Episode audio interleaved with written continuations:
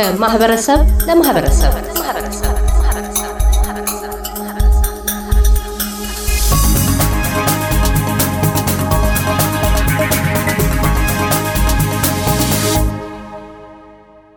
በአውስትራሊያ የበጀት ዓመቱ ሰኔ 30 ሲጠናቀቅ ዓመቱን በስራ ያሳለፉና ገቢን ያስገኙ ነዋሪዎች በሙሉ ታክስን ማሰራት ግድ ይላቸዋል።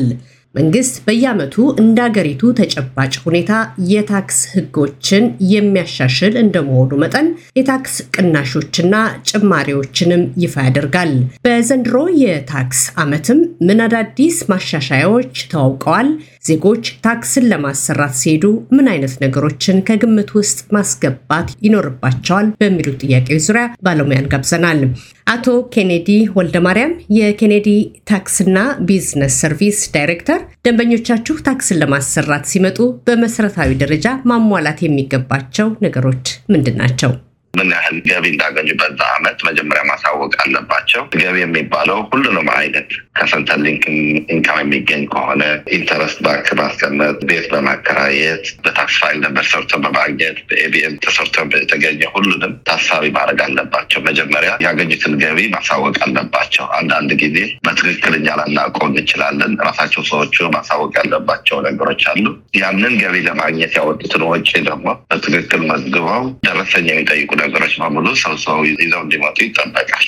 በታክስ አሰራር ሂደት ውስጥ በተለይ ደግሞ በደንበኞቻችሁ ዙሪያ እንደ ችግር ተብለው የሚነሱት ዋና ዋና ችግሮች ምንድን ናቸው?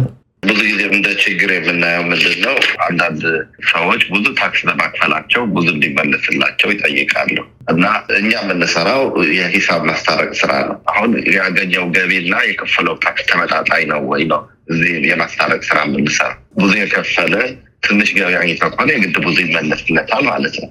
ምንድን ነው ወጪዎቹ አሁን አንድ ሰው አንድ መቶ ሺህ ብር ካገኘ ወጪዎቹ አስር ሺህ ከሆኑ ከዘጠና ሺህ ስንት ታክስ መክፈል አለበት እንላለን። ራፍ ግምቱን መናገር ይቻላል። አሁን መንግስት ካንተ የሚፈልገው ታክስ ወደ ሀያ ሺህ ነው። ዘጠና ሺህ ታክስ የሚደረግ ኢንካም ካለ ከሁሉም ማለት ነው። አሁን በዛ ጊዜ አንድ ሰው ሀያ አምስት ሺህ ከፍለ ከነበረ አምስት ሺህ ተመላሽ ይደረግለታል። የሂሳብ ማስታረቅ የሚባለው እሱ ነው። ሰዎች ብዙ ያልከፈሉት እንዲከፍሉ እናደርጋለን። የሚጠበቅባቸው ያልከፈሉ ብዙ የከፈሉ ደግሞ እንዲመለስላቸው እናደርጋለን ማለት ነው እና ብዙ ጊዜ ሰው የማይረዳው አንድ የተለያየ ቦታ በመስራቱ ብዙ ታክስ የከፈለ ይመስለዋል። ግን እዚህ ሲመጡ ያው እንደዛ አይደለም። የስም ሰርተ ኢንካሙ አንድ አንድ ሰው ነው የምንደምረው እኛ አንድ ሰው ደምረን ይህንን ነው ታክስ የምትከፍለው ነው የምንለው። እነሱ ደግሞ ናዛ ብዙ ተቆርጦብኛል። አሁን ትክክል ነው፣ ብዙ ይቆረጣል። ለምን በየሄድክበት አስራ ስምንት ሺህ ሁለት መቶ tax free threshold አታገኝም። አንድ አውስትራሊያዊ resident የሆነ ሰው አስራ ስምንት ሺህ ሁለት መቶ በየአመቱ tax free ማግኘት አለበት፣ ታክስ የማይደረግ ብር ማለት ያ ግን ከአጠቃላይ ስራ ነው። በየቦታው በሄድ ቁጥር አስራ ስምንት ሺህ ማግኘት አትችልም። አስራ ስምንት ሺህ ሁለት መቶ እና እሱ አንዱ issue ነው። ሌላው ብዙ መመለስ አለበት የሚለውን እና ብዙ እንዲመለስ ደግሞ ብዙ መክፈል ይጠይቃል፣ ወይም ደግሞ ብዙ ወጪዎች ሊኖሩ ይገባል ማለት ነው። እንደሚታወቀው የአውስትራሊያ ታክስ ቢሮ ገቢ በትክክል ካልተገለጸ የተለየ ምርመራን የሚያካሂድና የተሰራውም ታክስ እንደገና እንዲሰራ የሚያደርግበት አካሄድ አለ። ይህንን ነገሮች እዛው መጨረስ አይችሉም ነበር ወይ? ለምን ወደ ታክስ ቢሮ ሄዶ ተመልሶ እንዲመለስ ይሆናል? እንደናንተ ያሉ ባለሙያዎች ይህንን ችግር እንዳይፈጠር አቅጣጫን አያመላክቱም?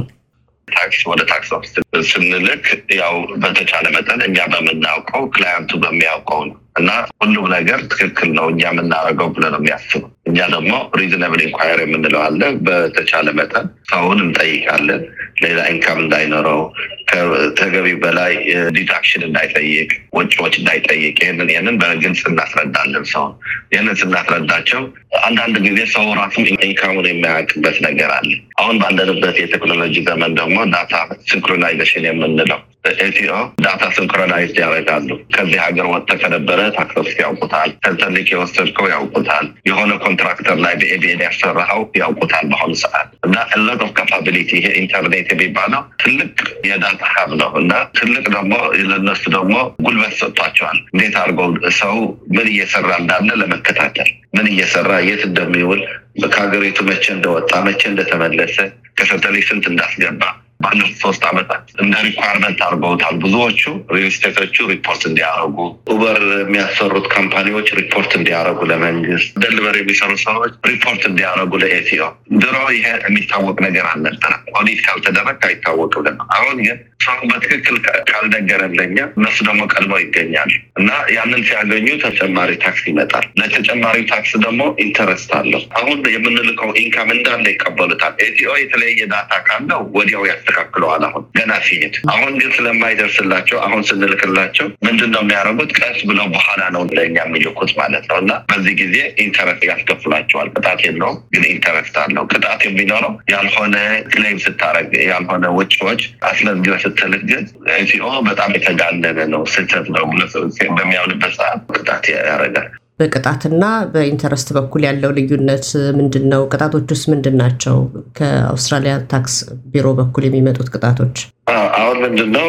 አንዱ interest የምንለው አሁን አንተ ብሩ ተጠቅመህበታል ወደ እኛ መምጣት የነበረው ብር በጊዜው አልሰጠህንም። ስለዚህ ለዛ አስራ ሁለት percent interest ያስከፍላሉ አንተ ጋር ለቆየበት ጊዜ ማለት ነው። ብሩ እስከ መቼ ነው tax free የሚሆነው? እስከ May አስራ አምስት ሁለት ሺህ ሀያ ሶስት እነሱ ካገኙት interest ባያስከፍሉም እስከዛ ድረስ ሰው declare የማድረግ ኃላፊነት ስላለ ከ May fifteen through tax agent ማለት ነው።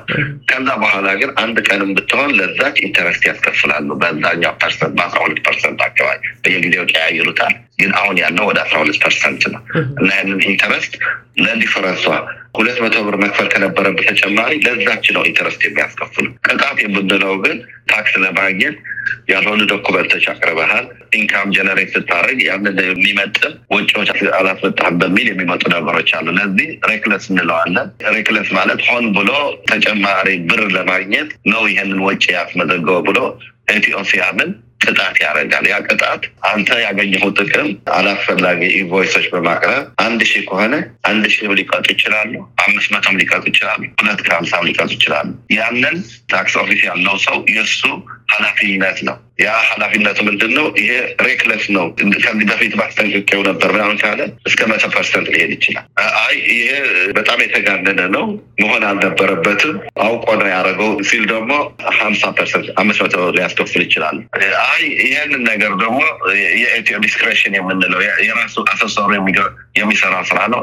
ይሄ ካለማወቅ የሚመጣ ነው እና ነጻ ላደረገው እችላለሁ ወይም ደግሞ ሀያ አምስት percent ሁለት መቶ ሀምሳ ልቀጣው እችላለሁ ሊል ይችላለሁ ለአንድ እና ያንን ነገር ከግምት ውስጥ ያስገባ ነው ይህንን ነገር ሲሰሩት እና ቅጣት የሚባለው ብዙ ጊዜ ያልሆኑ document አቅርበህ ሌላ ጥቅም ለማግኘት ሞክረሃል ብሎ tax office ሲያስብ ነው። አሁን ቀደም ሲል እርሱ የተናገሩት ነገር አለ። ሰዎች አላስፈላጊ ጥቅሞችን በማግኘት ሊቀጡ እንደሚችሉ ሁሉ አንዳንድ ጊዜ ደግሞ የሚያስፈልጓቸውን ጥቅሞች ባለማወቅ የሚያጡ ሰዎች ሊኖሩ ይችላሉ እና እነዚህን ጥቅማ ጥቅሞች የሚፈቀዱ ተቀናናሾች እንዴት ነው ሰዎች ሊያገኙ የሚችሉት? እነዚህን በተመለከተ የእርስዎ ምክር ምንድን ነው? የእኛ ስራ የእኛ ኃላፊነት ነው። ይህንን ነገሮች ምንድን ነው የምንላቸው? ለእያንዳንዱ የስራ መስክ ለእያንዳንዱ የንግድ አይነት ተቀናሽ መሆን የሚ የሚገባቸው ነገሮች እኛ መዝግበን ይዘናል። አሁን አንድ ሰው ነርስ ነኝ ካለ ወይ ካለች ለነርስ የሚቀነሱ ነገሮች ምንድን ነው? የነርስ ሰዓት ገዝተሃል ወይ? የነርስ ዩኒየን ገብተሃል ወይ? registration የነርስ ከፍለሻል ወይ? ከፍለሻል ወይ? ጫማ ገዝተሻል ወይ? ለነርስ professional የሆነ coded የሆነ ቲሸርት እዛ ትለብሳላቸው ወይ? እናንተ ናቸው የምትገዙት ወይ ወይስ አሰሪ ነው ገዝቶ የሚሰጣቸው? ያንን ሁሉ የመጠየቅ ኃላፊነት አለ። አሁን አንድ ሰው Uber የሚነዳ ከሆነ ዘማን ብዙ የእኛ community ሄድን በብዛት ይሰሩታል እና Uber የሚሰሩ ሰዎች ምንድን ነው ወጪ አይነቶች claim የሚደረጉ መጠየቅ የሚችሉት እናውቀዋለን። መዝግበን ይዘናል እና መዝግበን ስለያዝ እንጠይቃቸዋለን። እነዚህ ነገሮች በዚህ መልኩ ምን አረግ፣ በጥገና በኢንሹራንስ petrol ስንት ታወጣለህ? ቅጣት ያልሆነ ቦታ አቁመ ቶሎ ስትሄድ ተቀጥሃል ወይ? ተሳፋሪ ጊዜ አቁምልኝ ምናምን ይለና የመቀጣት ነገር አለ። እንደዚህ አይነቱ ነገሮች አሉ። ኢንሹራንስ አለ። ውሃ ትገዛለህ ወይ? ለ client ኦች COVID test ከፍለሃል ገታ ረጋ ታውቃለህ ወይ? የሁሉን ጠይቃቸዋለን። መዝገብ አለ። ለእያንዳንዱ የስራ መስክ መቀነስ ያለባቸው ነገሮች አለ። አሁን የእኛ ስራ ምንድን ነው? እነዚህን የእኛ client ኦች lose እንዳያረጉ ይህንን ነው የምንጠይቀው። በተደጋጋሚ ይህንን እየጠየቅ ሰዎቹ document እዛ እንኳን ባይኖራቸው ከቤታቸው ሄደው እንዲልኩልን እናደርጋለን። እና ይህንን የእኛ ስራ እንደ tax agent ም እንደ part of community ይህንን ነገሮች በትክክል መስራት እንዳለብን ይገባናል። የታክስ ጊዜ የመጨረሻው ከመቼ እስከ መቼ ነው? የአሁኑን የ2021 22ን መጨረሻ ማስገባት የሚገባቸው መቼ ነው? በ tax agent በኩል ሎጅ የሚያደርጉ ከሆኑ እስከ May አስራ አምስት ሊሄድ ይችላል። twenty twenty three በራሳቸው ሎጅ የሚያደርጉት ከሆነ ግን October thirty first አሁን ጥቅምት ሰላሳ አንድ እንትን ማድረግ አለባቸው ብዬ ነው የማስበው። ቀደም ሲል እንግዲህ እንደተጠቀሰው የታክስ ቢሮ በየዓመቱ ማሻሻያዎችን፣ ጭማሪዎችን ወይም ቅናሾችን ያደርጋል። በዘንድሮስ የታክስ ዓመት ምን የተለዩ መልካም ነገሮች፣ በአንጻሩም ደግሞ እንደ ችግር ሊጠቀሱ የሚችሉ ነገሮች አሉ? በዚህ ዓመት የተደረጉ ለውጦች አሉ። አሁን አንዱ offset አለ። በዚህ ዓመት offset ማለት ምንድን ነው? ታክስ ለሚያክፈል ሰው ታክስ ለከፈለ ሰው income ኡ እስከተወሰነ ድረስ ለሆነ ሰው መቶ ሀያ ሺህ ለሆነ ሰው ሺ አምስት መቶ አለ tax offset የሚባለው low income offset አለ። በዚህ ዓመት low income offset ለእያንዳንዱ ሰው እንዲደርሰው ይደረጋል። ግን ታክስ ያልከፈለ ግን አይመለስለትም። የ company tax ሀያ አምስት percent ሆነዋል በዚህ ዓመት። ሌላው ትንሽ አስደንጋጭ ያለው በዚህ ዓመት ድሮ ልጆቻችንም ይሁን እኛ የ HECS fee ነበር። የ HECS fee አንድ ሰው income ኡ አምሳ አራት ሺ አምሳ ሶስት ሺ ካልሆነ አይከፍልም ነበር።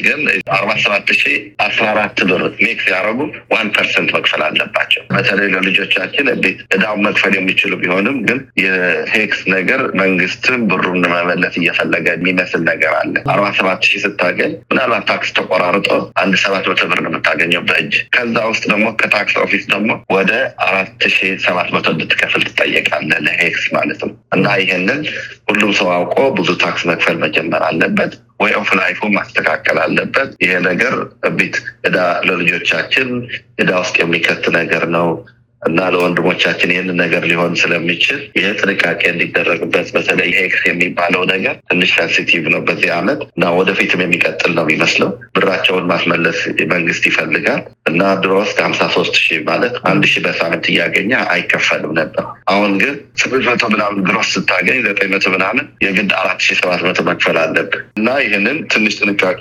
ቢደረግበት። ሌላው ከፍለው የ COVID test የሚያደርጉ የነበሩ ሰዎች tax deduction አለ በዚህ ዓመት ለስራ ምክንያት በየጊዜው COVID test አድርጉ ይባልና ይሄ testing kit ምናምን የሚገዙ የነበሩ ሰዎች receipt ካላቸው claim ማድረግ ይችላሉ። ወደ ስራ ለመሄድ የግድ እሱ ማድረግ ስለነበረባቸው ማለት ነው። ሌላው asset write off ነው። asset write off ደግሞ እስከ መቶ ሀምሳ ሺህ asset ለ business ኦች immediate write off አለ በዚህ ዓመት እና እሱን advantage መጠቀም አለ። እሱ ጥሩ ነው እና እሱን መጠቀም እንችላለን። ሌላ back date of loss የምንለው አለ። አሁን በፊት loss ኡ ወደፊት ነበር የሚታሰበው። አሁን ግን small business አምና ታክስ ከፍለው ከሆነ በዚህ ዓመት loss ካለው የአምናውን ተመልሶ ማስተካከል ይችላል ይላል የአሁን ህግ። በኮቪድ ምክንያት ይህ advantage አለው ለ small ቢዝነሶች ማለት ነው። በዚህ ዓመት እንኳን ብዙ loss ቢያገኙ አምና ትርፍ አግኝተው ስለነበረ የአሁኑ loss backward አድርገህ ቆጥረህ deduction የማስተካከል ነገር አለ እና ይሄ ደግሞ ለቢዝነሱ ጥሩ ነው ብዬ ነው የማስበው። አቶ ኬኔዲ ወልደ ማርያም የኬኔዲ ታክስና ቢዝነስ ሰርቪስ ዳይሬክተር ስለነበረን ቆይታ እናመሰግናለን። እኔም ማስተር እና ኤስቢኤስ አማርኛ ለሰጣችሁ እድል በጣም ነው የማመሰግነው። እያደመጡ የነበረው የኤስቢኤስ አማርኛ ፕሮግራምን ነበር። የፕሮግራሙን ቀጥታ ስርጭት ሰኞና አርብ ምሽቶች ያድምጡ። እንዲሁም ድረገጻችንን በመጎብኘት on demand እና በኤስቢኤስ ሞባይል app ማድመጥ ይችላሉ። ድረገጻችንን ኤስቢኤስ dot com dot au Amharic ን ይጎብኙ።